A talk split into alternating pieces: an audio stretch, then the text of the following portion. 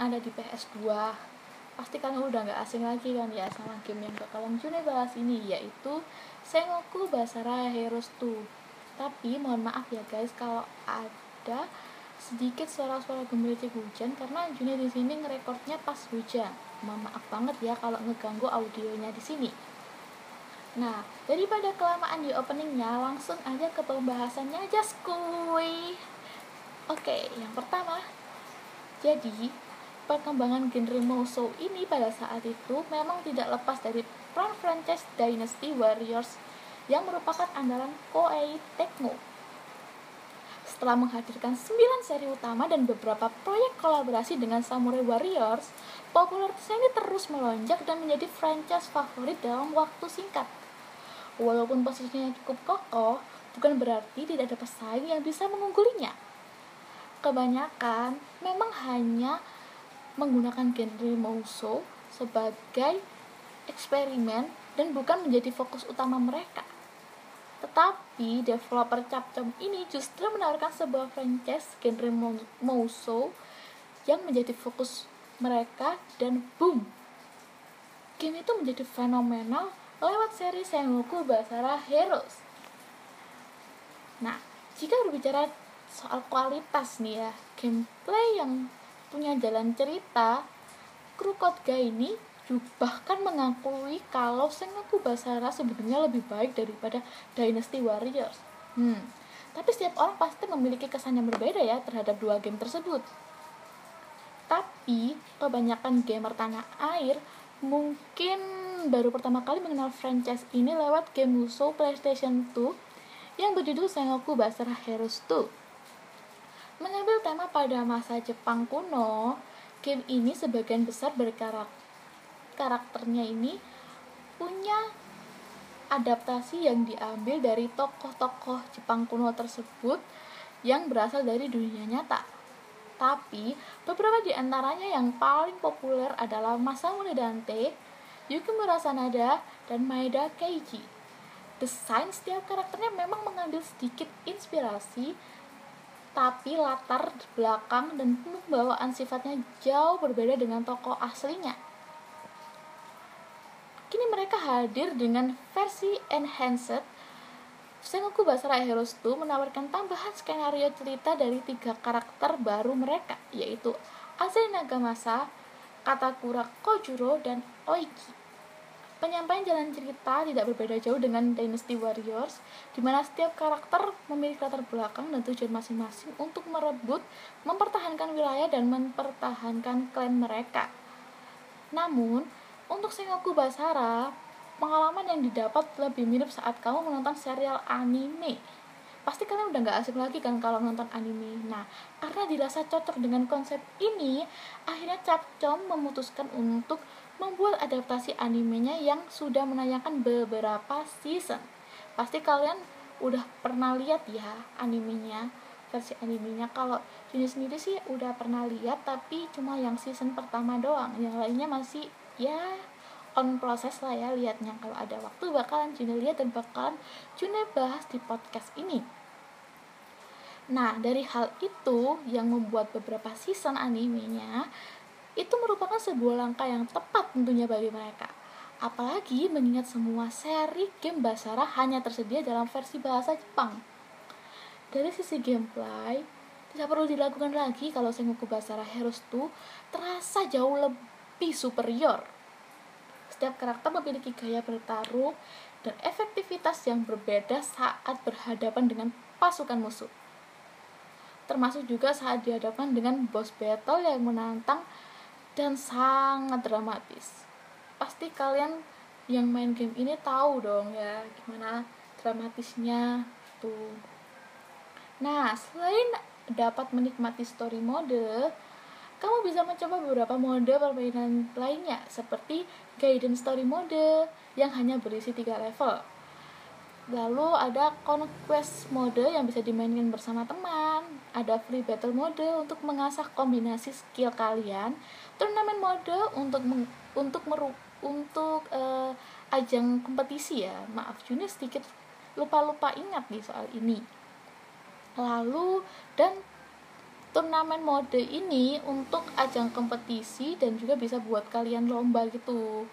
Nah, dan terakhir ada versus mode yang paling ku favorit favoritkan karena di sinilah kamu dan teman kamu ini bisa memamerkan skill kalian satu sama lain. Seperti uh, battle gitu loh ya. Ya, seperti judulnya tadi namanya. Mengembangkan sebuah franchise game musuh yang memiliki pesaing berpengalaman dan populer memang bukan keputusan yang mudah. Mereka juga mengambil keputusan berat. Tapi Capcom tanpa ragu melahirkan Sengoku Basara 2 yang berhasil merebut hati banyak fans di seluruh dunia.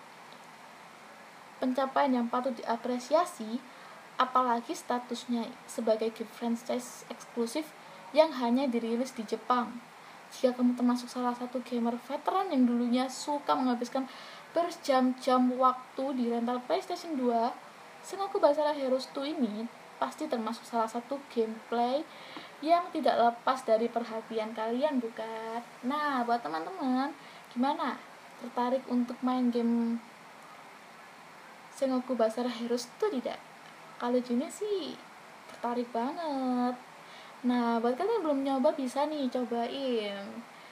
Atau seenggaknya lihat aja dulu di YouTube gimana gamenya gitu loh ya. Nah, setelah ngobrol-ngobrol tentang Sengoku Basara tadi, kita lanjut buat uh, apa ya hmm, kasih tahu ya ya ya kasih tahu dong ya lanjut buat muterin beberapa single lagu buat kalian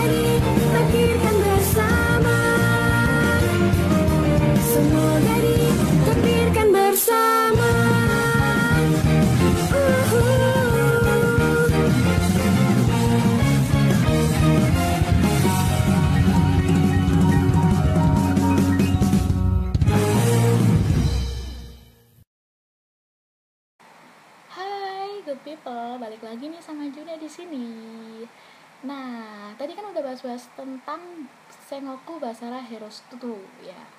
Gak jauh-jauh dari pembahasan soal Basara. Kini Junia bakalan bahas-bahas masih seputar Basara sih di sini. Tepatnya story modenya Basara. Itu kan ada tiga, Oichi, Kojuro sama Azai. Nah, Junia bakalan mulai dari si sosok Azai ini. Jadi, story Azai story modenya Azai itu kurang lebih seperti ini ya. Story mode Azai bercerita tentang cinta dan keberanian. Ceritanya si Azai ini dalam mode story mode di opening sepertinya masih belum menikah dengan si sosok Oichi dan masih bertunangan dengan Oichi. Namun di tengah perjalanannya ada yang mengacau kerajaan Azai ini. Mendengar kabar itu, sosok Azai yang sudah berada di tengah perjalanan kembali ke kerajaannya untuk menyelamatkan kerajaannya yang diporak-porandakan dan dijajah oleh Imagawa Yoshimoto. Buat kalian yang memainkan game Basara ini, pasti sudah tidak asing bukan dengan nama Imagawa Yoshimoto. Nah, dalam story mode ini, Oichi datang membantu sang calon suami melawan Imagawa Yoshimoto. Dan di chapter story mode Azai berikutnya, setelah berhasil melawan Imagawa Yoshimoto, Azai Nagasama mulai melawan Zabi yang bertepat di kerajaannya milik Zabi. Story mode ini dijuluki dengan penaklukan Istana Zabi. Lalu berlanjut setelah berhasil melawan Zabi, Azai akan menghadapi Nobunaga yang merupakan kakak kandung dari Oichi yang merupakan eh, kakak iparnya Azai ini ya. Jadi sebenarnya Azai ini dijebak oleh kakaknya Oichi yakni Nobunaga untuk ke wilayahnya. Padahal niat dari Azai ini ke wilayahnya adalah untuk menjemput sosok sang calon istri. Jika di Basara Movie, Azai ini telah mati dan dikalahkan oleh kakak dari Oichi yang gak lain dan gak bukan adalah Oda Nobunaga. Namun berbeda dengan di game, jika kalian berhasil menang maka kalian akan berlanjut ke story mode berikutnya. Oke, kita lanjut lagi ya tentang story modenya Oichi.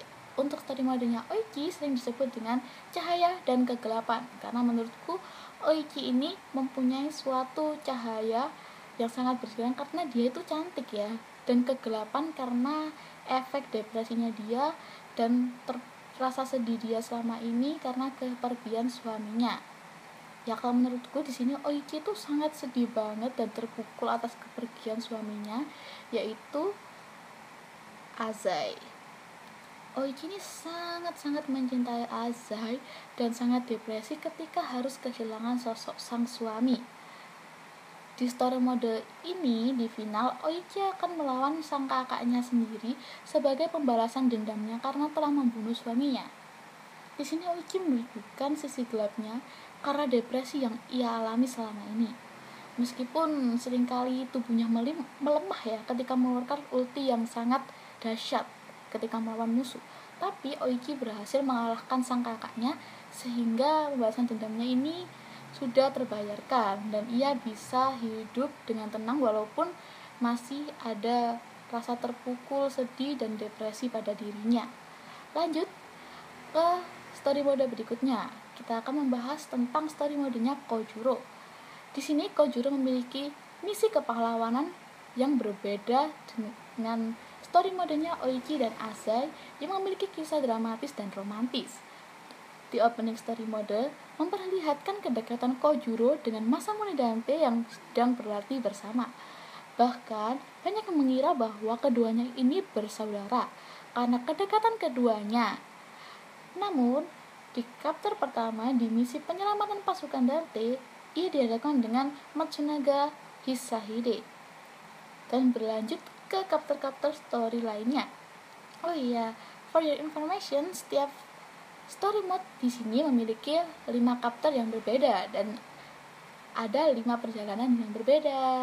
Nah, buat kalian yang pengen cobain story modenya Basara bisa banget ya ketika kalian main game kalian coba story modenya pasti seru banget dan menegangkan tentunya ya karena di sana nggak cuma uh, satu raja aja kalian bisa ngelawan dua raja tiga raja sekaligus tergantung sih misinya karena beda-beda gitu loh. Ada juga uh, menurutku yang paling susah itu yang uh, Oichi yang terakhir-terakhir tuh melawan Oda Nobunaga.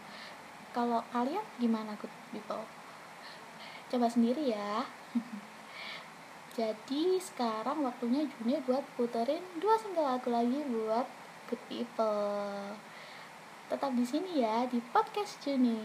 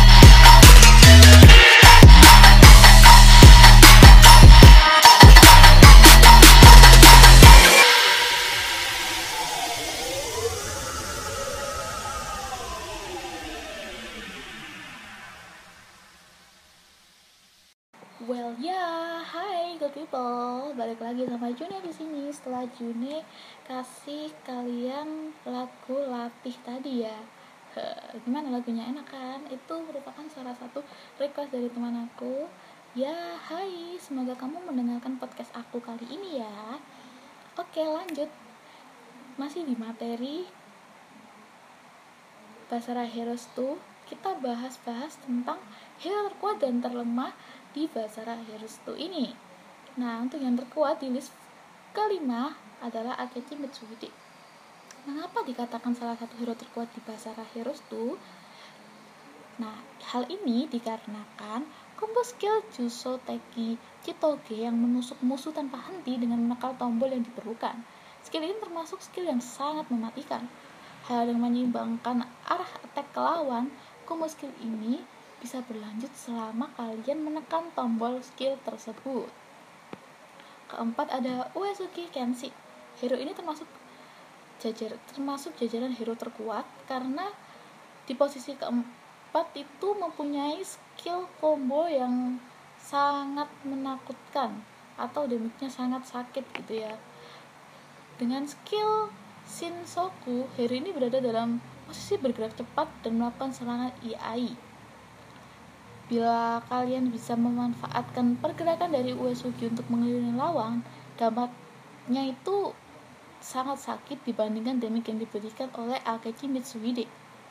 Namun dengan rentang waktu penggunaan skill yang sangat terbatas. Nah, yang ketiga ini ada dua orang, Sanada Yukimura dan Miyamoto Musashi. Untuk Sanada Yukimura dulu ya kita bahasnya. Hero juta umat ini pastinya masuk ke dalam list hero terkuat di Basara Kenapa demikian? Dengan item pribadi yang dikhususkan untuk Yukimura, hero ini dapat melakukan battle drive secara terus-menerus. Dengan penggunaan battle drive secara terus-menerus tersebut, Yukimura dapat menggunakan ulti secara terus-menerus dan memberikan damage yang tiada henti kepada lawan. Nah, untuk yang Miyamoto Musashi, hero satu ini mempunyai tampilan yang sangat menarik dikarenakan muncul bak penampilan seperti seorang orang pedalaman, hero ini memiliki skill yang cukup sederhana, namun dengan damage yang tak terduga. Yang paling terkenal dari skill hero ini adalah ketika dia mentaun musuhnya sekaligus memberikan damage kepada lawan dengan cara meludahinya. Ya, meski terdengar sedikit konyol ya, tapi damage dari mentaun dan meludahi sang musuh tersebut tidak tanggung-tanggung untuk damage-nya terhadap lawan. Nah, yang kedua ini ada Masamune Date di peringkat hero terkuat kedua atau yang bisa kenal Masamune Dante itu Doku Ganryu ya kita kenalnya. Hero overpower di bahasa ini tidak dapat dilakukan lagi memiliki combo dan serangan petir yang sangat sakit damage-nya. Salah satu yang favorit dari skill hero ini adalah skill Hell Dragon yang di mana ia menyemburkan serangan petir bak laser dari tangannya. Nah, yang pertama ini ada siapa?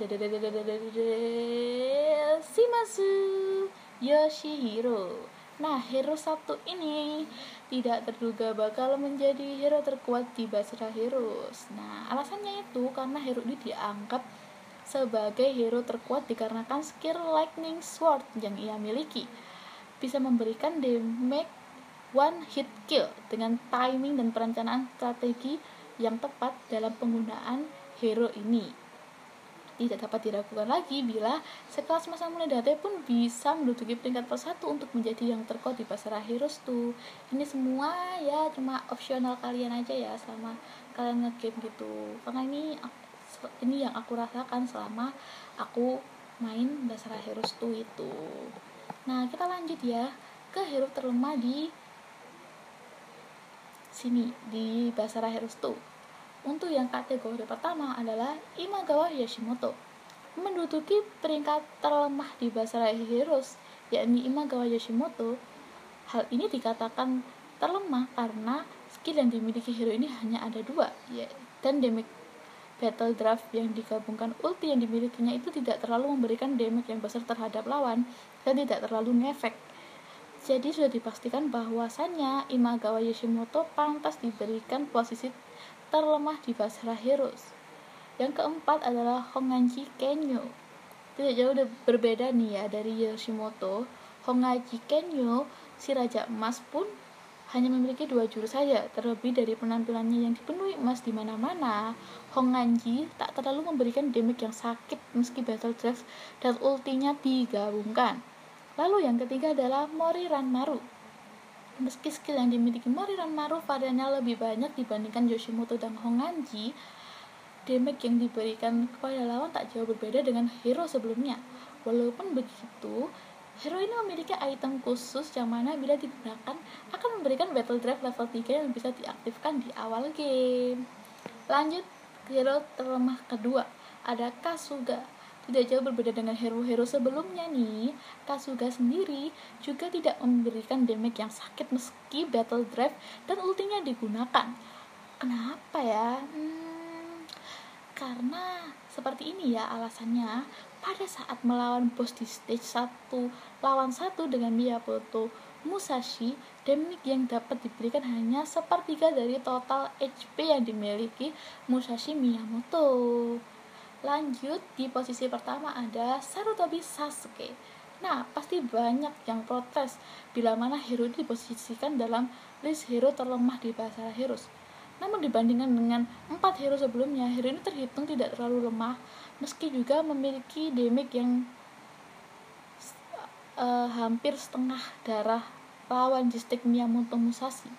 Namun bila dibandingkan dengan hero-hero lainnya yang mana saat mengeluarkan battle drive dan ulti dengan damage yang bervarian, hero ini termasuk hero yang memiliki damage terlemah dibandingkan hero-hero di luar list ini. Nah, itu tadi ya, hero terlemah dan terkuat di Basara Heroes 2. Aku kategorikan yang terkuat dan terlemah ini berdasarkan eh, sepenglihatanku aja. Jadi opsional ya, kalian bisa mengategorikannya sendiri kok.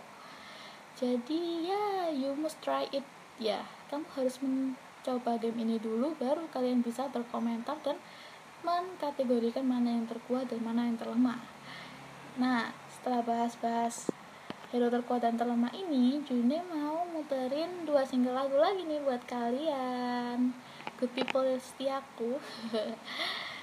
dua single lagu ini yang pasti easy listening dan pasti enak banget ketika didengerin ya.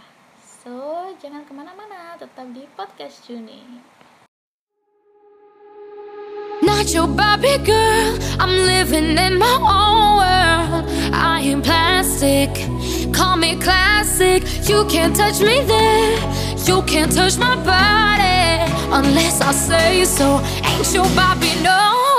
Pull up to that dream house, God gate hills now. How much do you like this? To my bedroom hallway. Go down, stairs got permission. I can take myself on a dinner date. Buy myself diamonds and the champagne. Order five courses, then chocolate cake.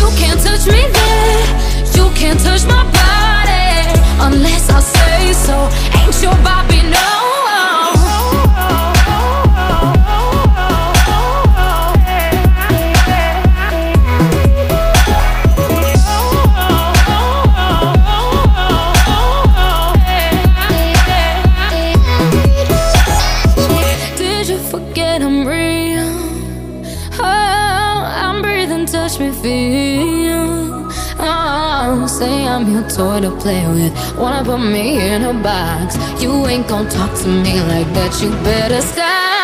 Not your Barbie girl. I'm living in my own world. I am plastic. Call me classic. You can't touch me there. You can't touch my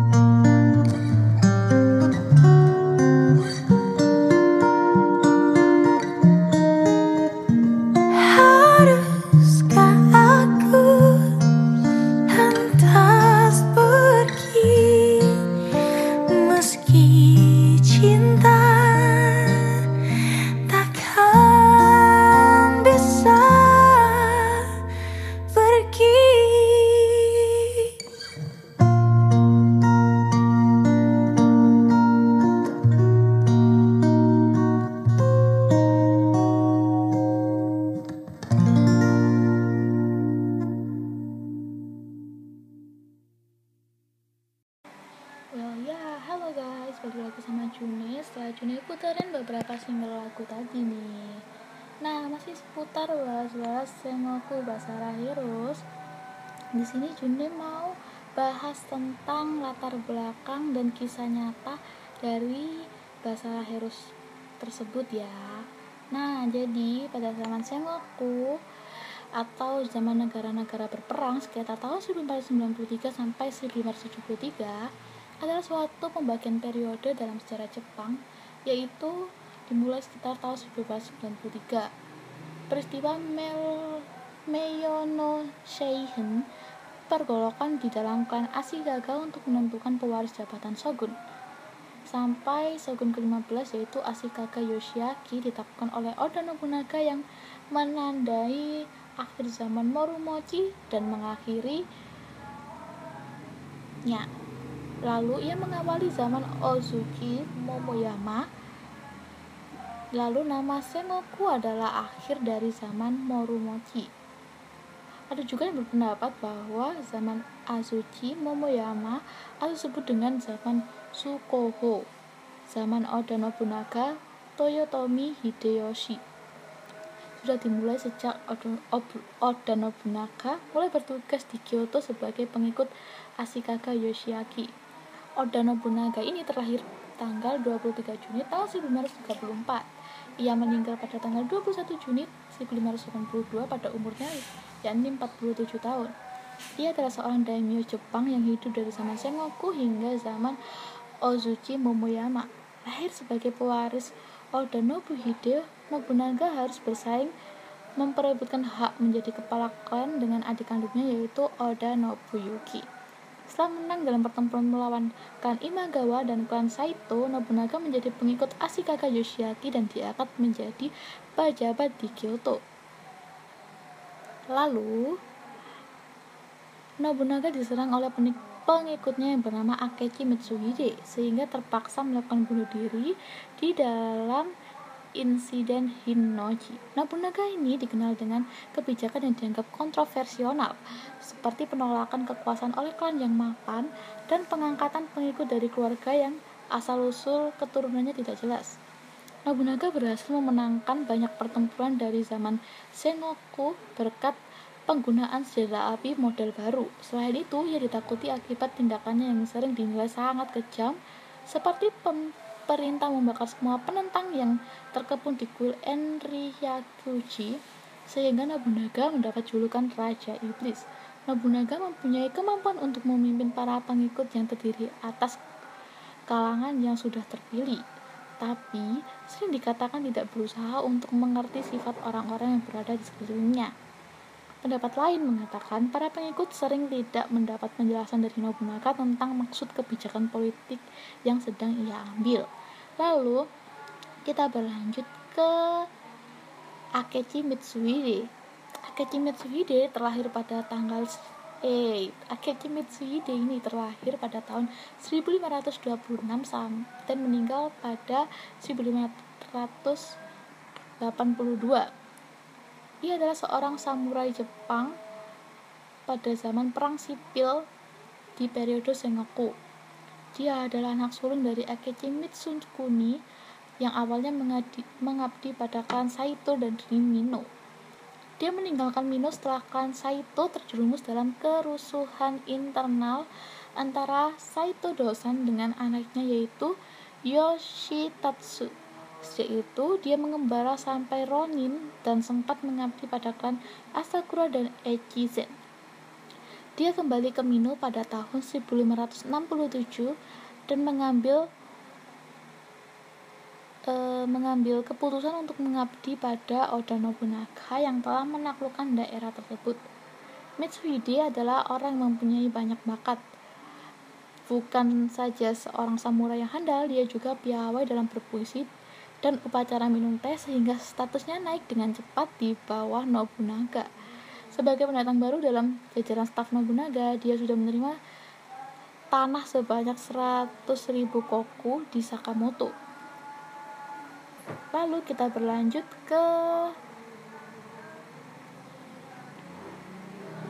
hmm, Oda Oichi Nah, Oda Oigi atau bisa disebut dengan Oigi adalah seorang wanita bangsawan Jepang yang semasa perang sipil atau periode Sengoku yang terkenal dengan kecantikannya.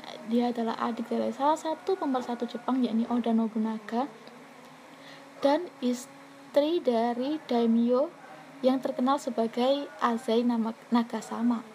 Eh, maaf, lalat.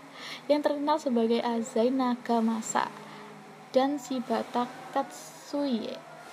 Oichi menghabiskan masa mudanya di Owari, daerah kekuasaan klan Oda.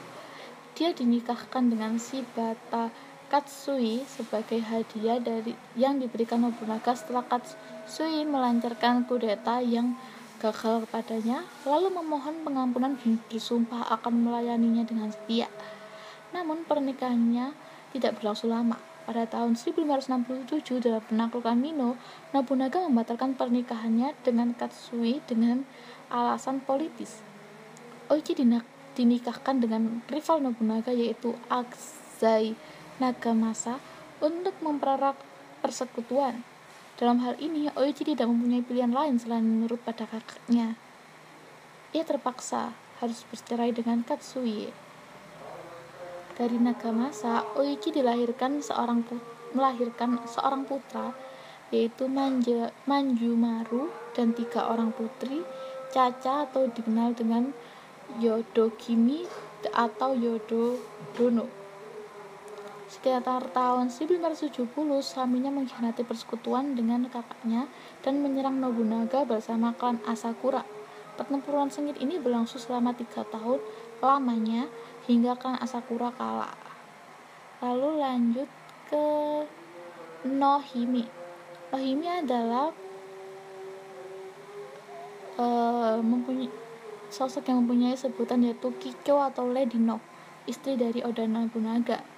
Seorang daimyo di masa Sengoku.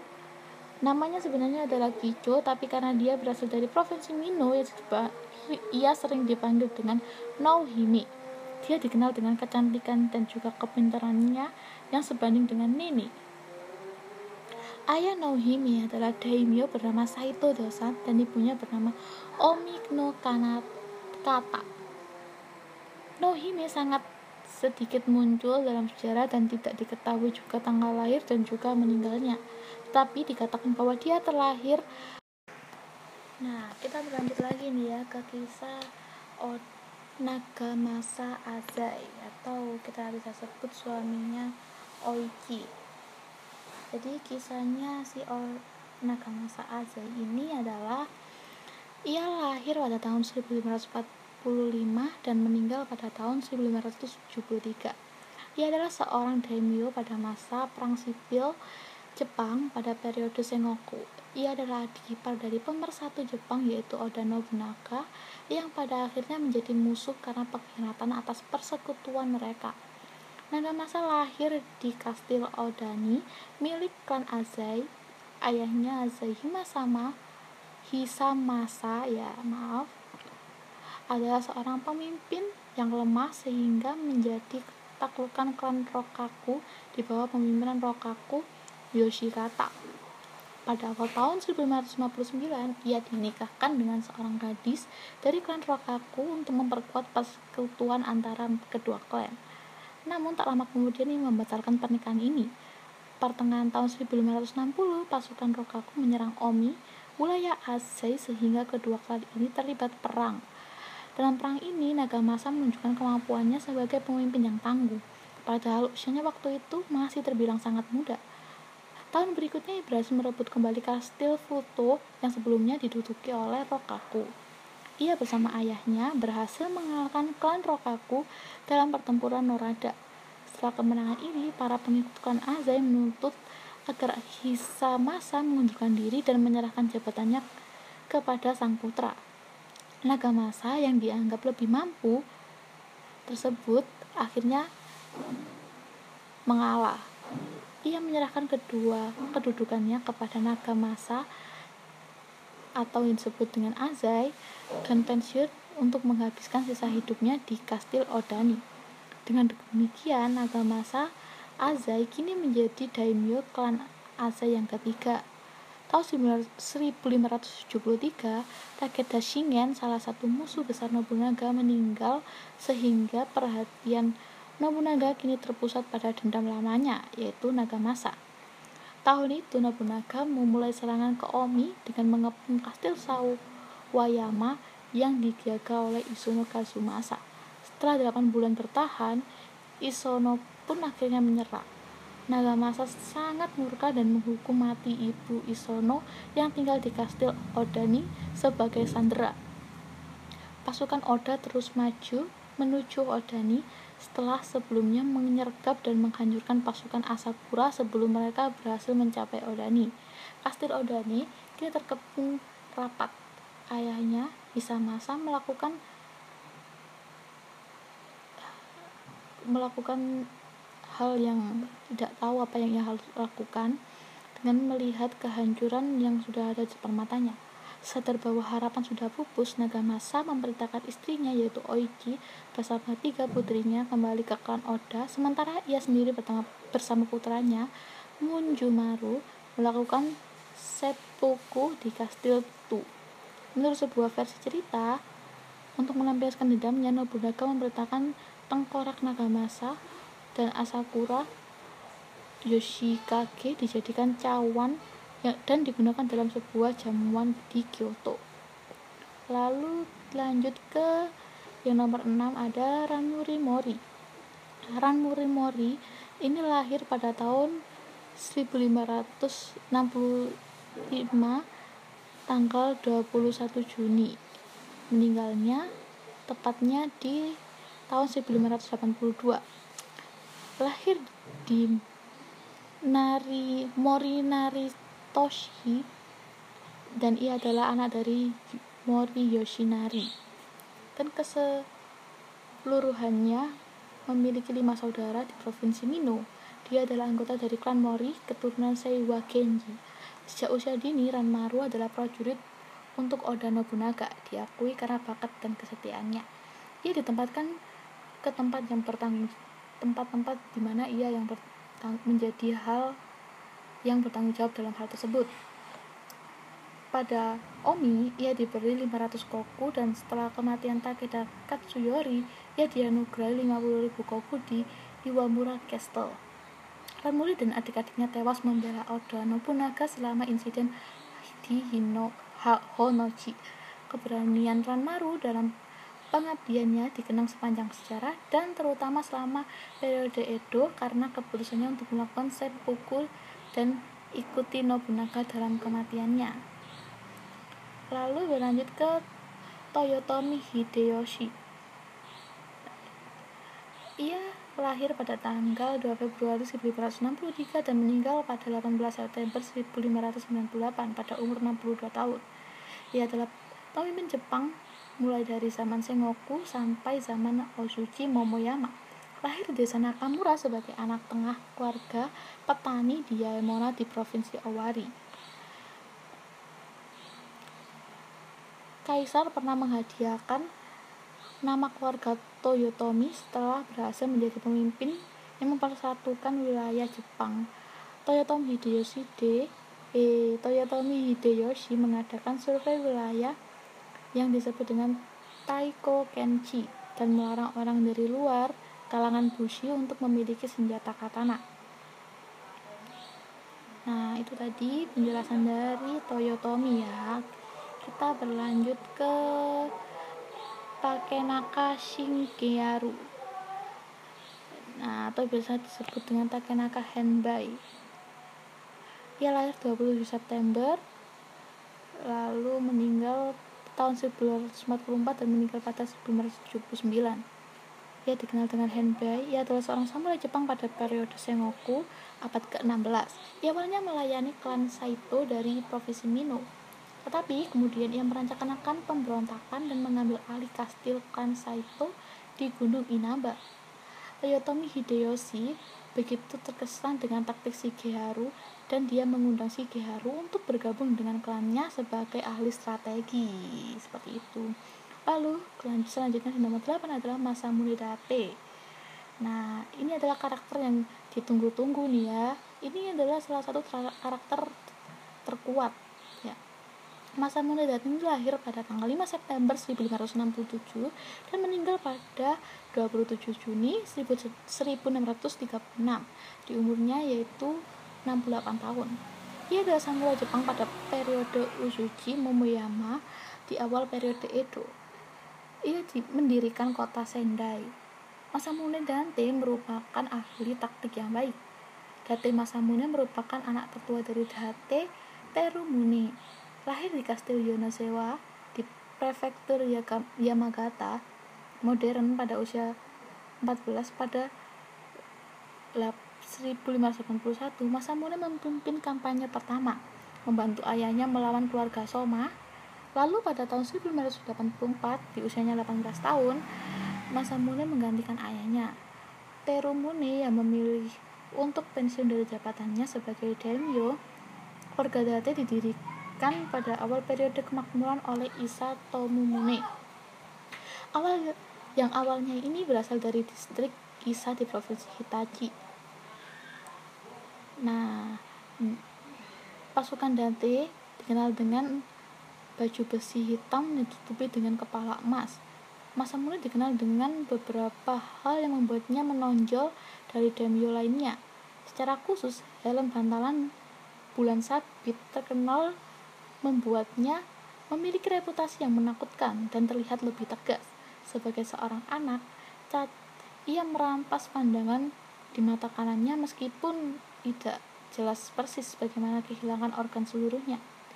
Pada tahun 1974, sebuah tim peneliti Jepang pulih tubuhnya dari menggali tubuhnya dari kuburan di Zuihoden yang dihancurkan oleh tentara AS pada 1945.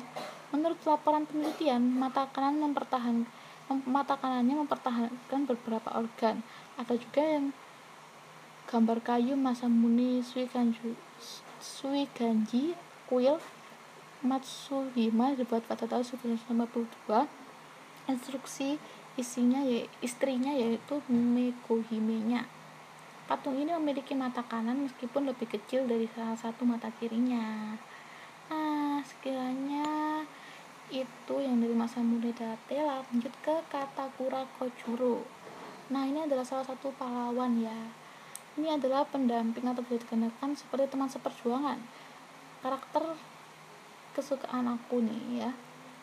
Kojuro. Kojuro ini udah kayak saudaranya Dante sendiri, padahal dia itu temennya atau bisa disebut sebenarnya tuh seniornya nah Masamune Dante ini ya cukup segitu aja penjelasannya langsung kita ke Sanada Yukimura Sanada Yukimura ini lahir pada tahun 1967 dan meninggal pada 3 Juni 1615 dia adalah samurai Jepang yang merupakan anak kedua dari daimyo Sanada Masayuki pada masa perang saudara periode Sengoku yang mengabdi pada klan Takeda Nama lainnya adalah Sanada Nobushige dan mengikuti nama adik Takeda Shingen, Takeda Nobushige adalah seorang prajurit yang berani dan terhormat. Tahun 1582, aliansi Oda Nobunaga dan Tokugawa Ieyasu menghancurkan klan Takeda sehingga klan Sanada pun menyerah pada Oda Nobunaga. Lanjut berikutnya ada Takena Shingen. Takena Shingen ini lahir pada 1550, 1521 dan meninggal pada 1537.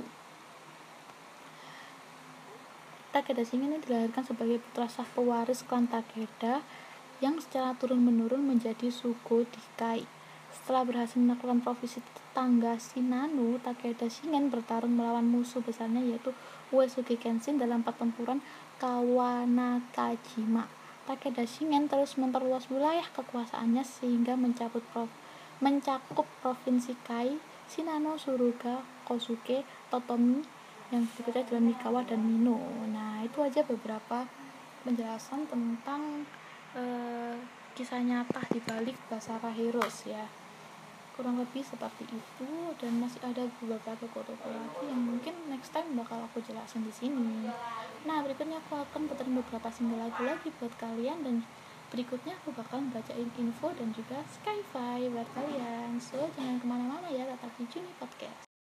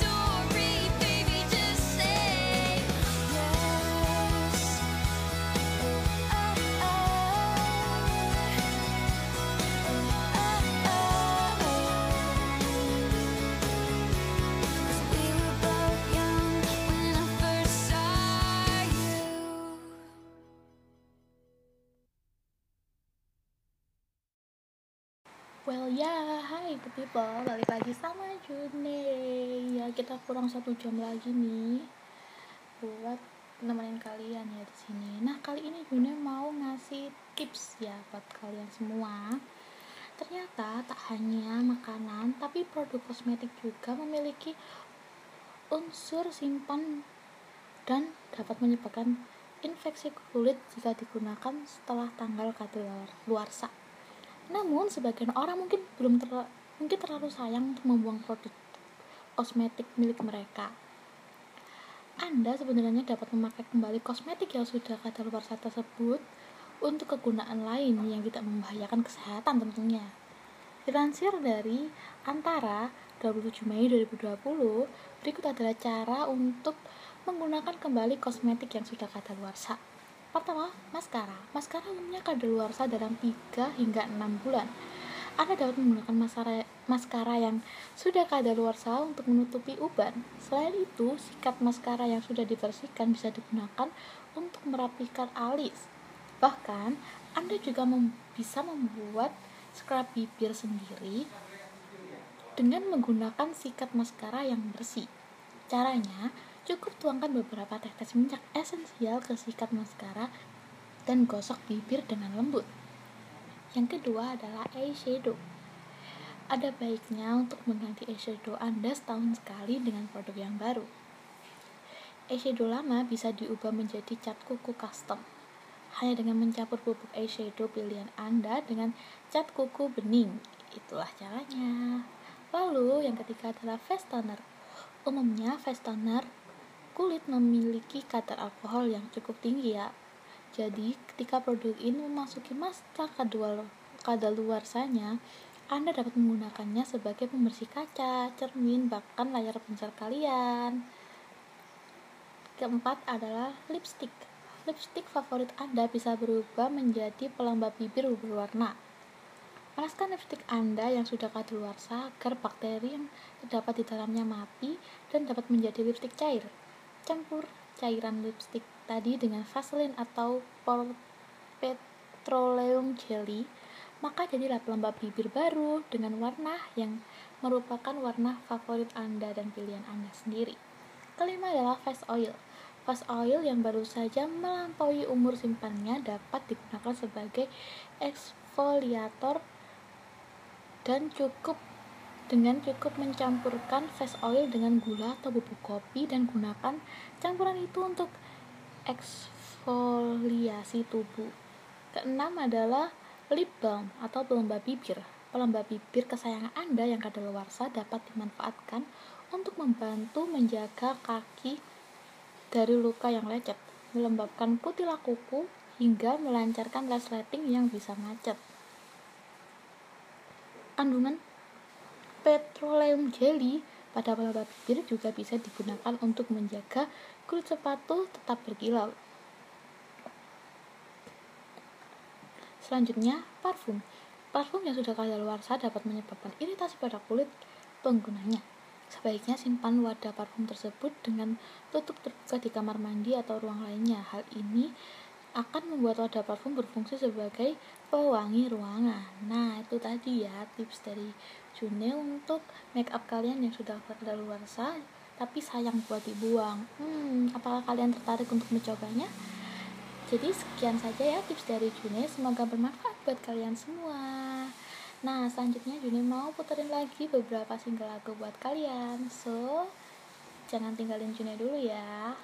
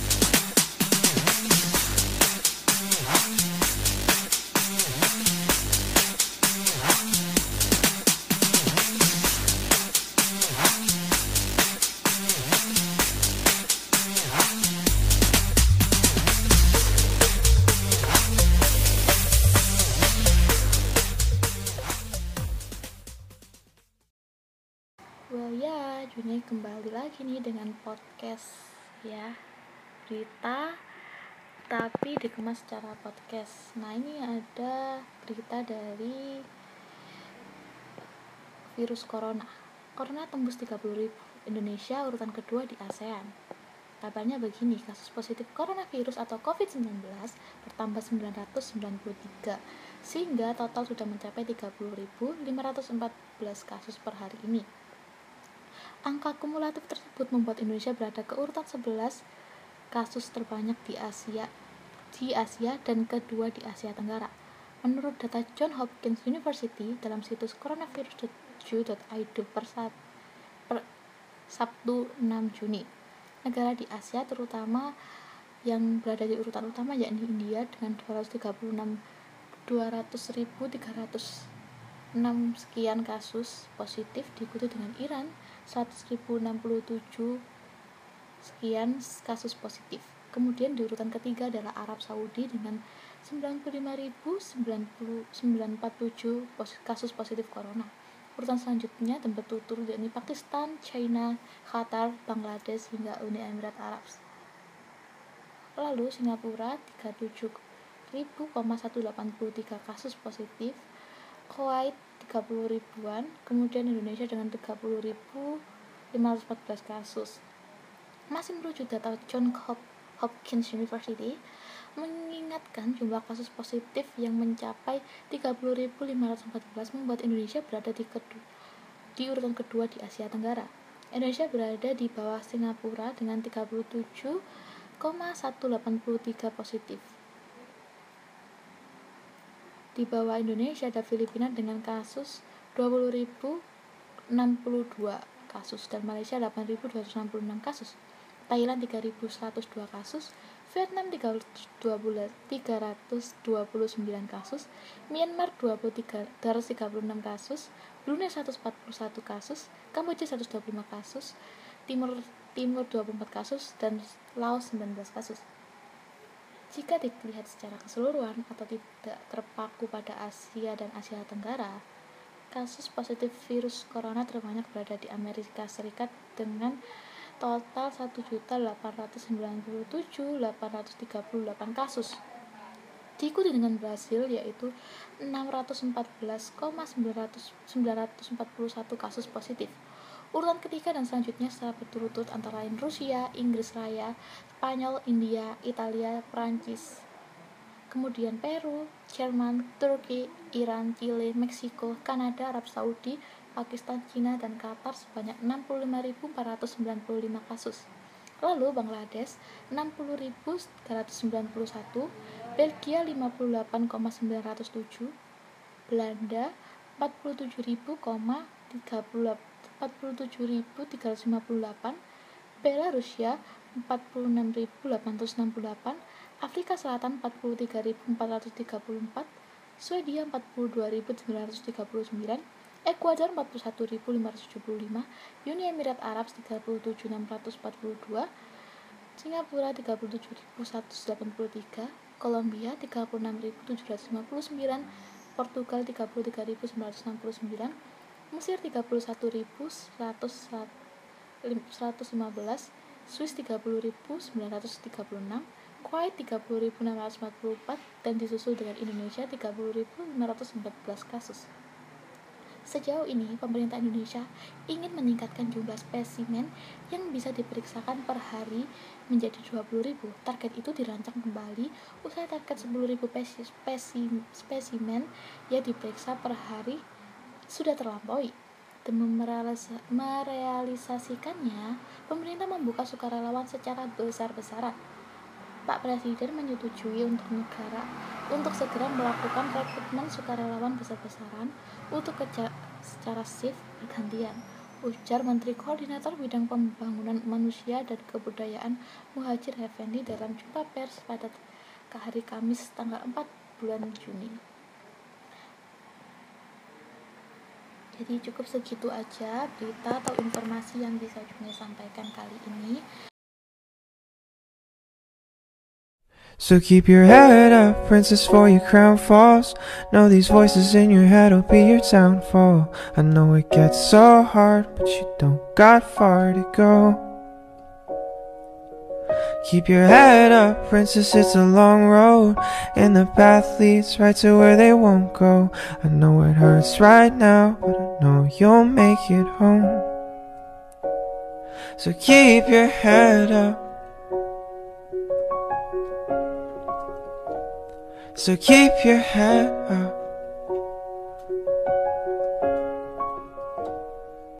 So keep your head up, princess, for your crown falls. Know these voices in your head will be your downfall. I know it gets so hard, but you don't got far to go. Keep your head up, princess, it's a long road. And the path leads right to where they won't go. I know it hurts right now, but I know you'll make it home. So keep your head up. So keep your head up.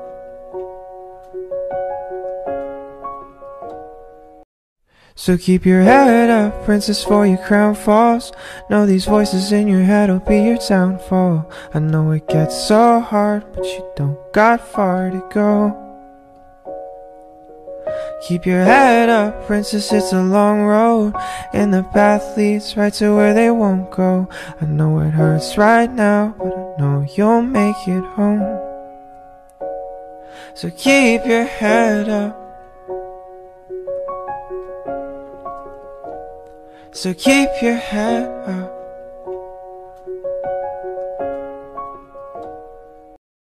So keep your head up, princess, for your crown falls. Know these voices in your head will be your downfall. I know it gets so hard, but you don't got far to go. Keep your head up, princess, it's a long road. And the path leads right to where they won't go. I know it hurts right now, but I know you'll make it home. So keep your head up. So keep your head up. So keep your head up, princess, for your crown falls. Know these voices in your head will be your downfall. I know it gets so hard, but you don't got far to go. Keep your head up, princess, it's a long road. And the path leads right to where they won't go. I know it hurts right now, but I know you'll make it home. So keep your head up. So keep your head up.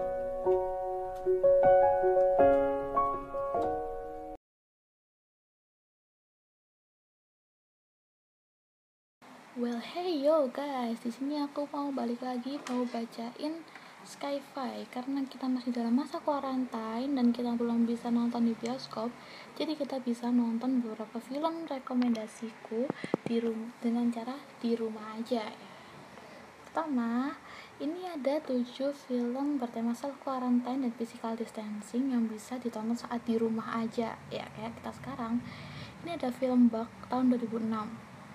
Film bergenre thriller psikologi ini digarap oleh William Friedkin dengan dibintangi oleh Ashley Judd dan Michael Shannon mengisahkan seorang pria yang mengalami delusi paranoid hingga pada suatu hari pria tersebut berhubungan dengan seorang pelayan dan menurunkan parasit sehingga mereka berdua harus mengisolasi diri agar tidak membahayakan orang banyak. Kedua adalah Tokyo yang rilis pada tahun 2008. Film berbentuk analogi ini terdiri dari tiga film pendek dengan durasi masing-masing sekitar 30 hingga 40 menit yang disutr- disutradarai oleh orang berbeda pula, di mana salah satu di antaranya adalah Bong Joon-ho, sutradara Parasite.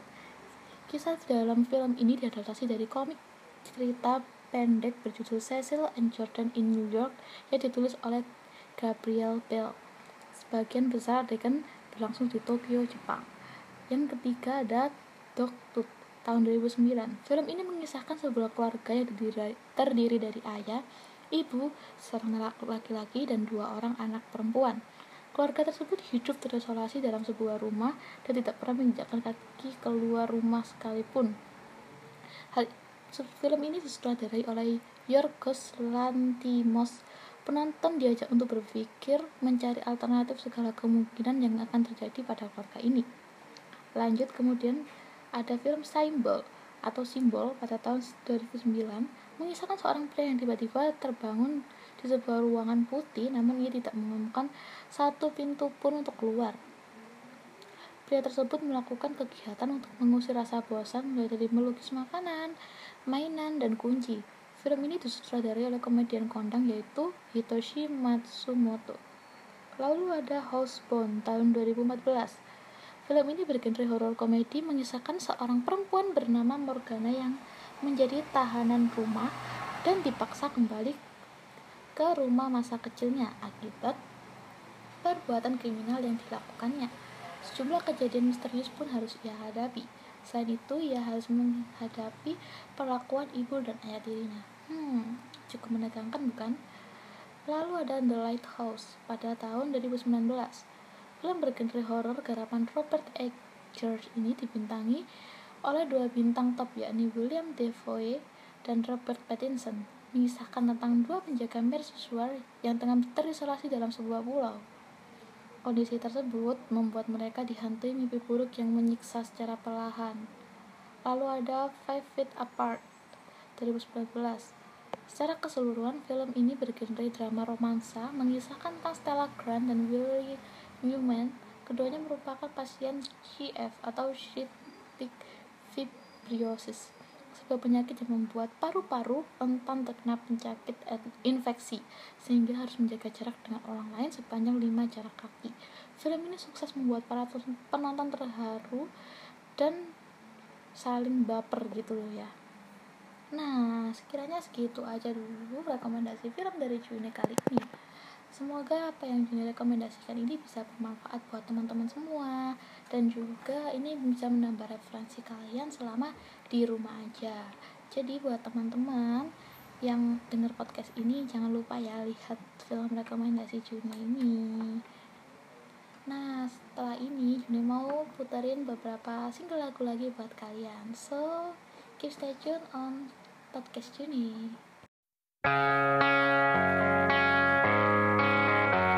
I woke up, it was seven. I waited till eleven just to figure out that no one would call.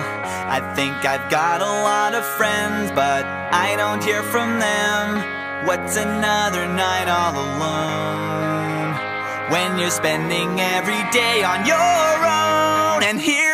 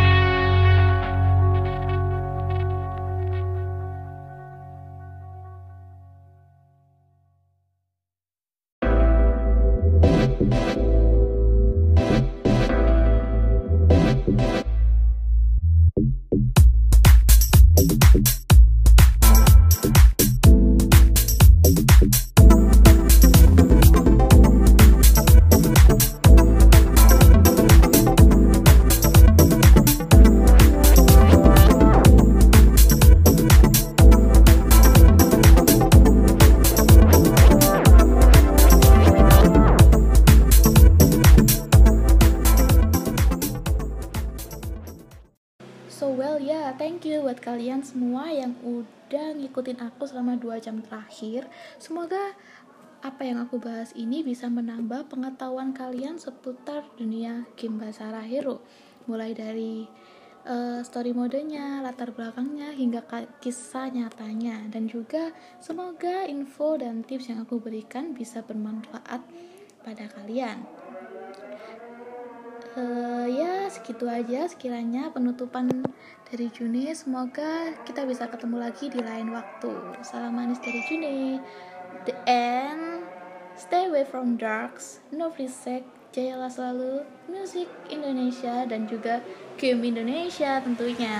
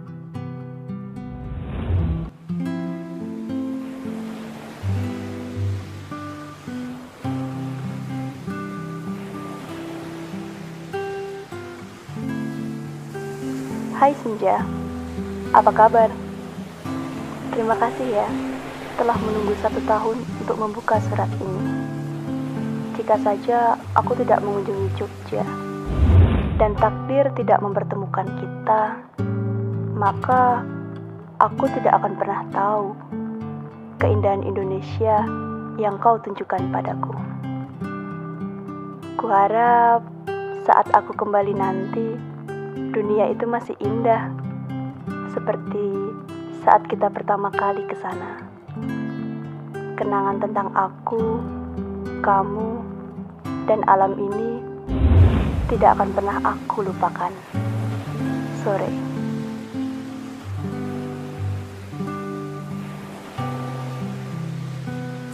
nhân gian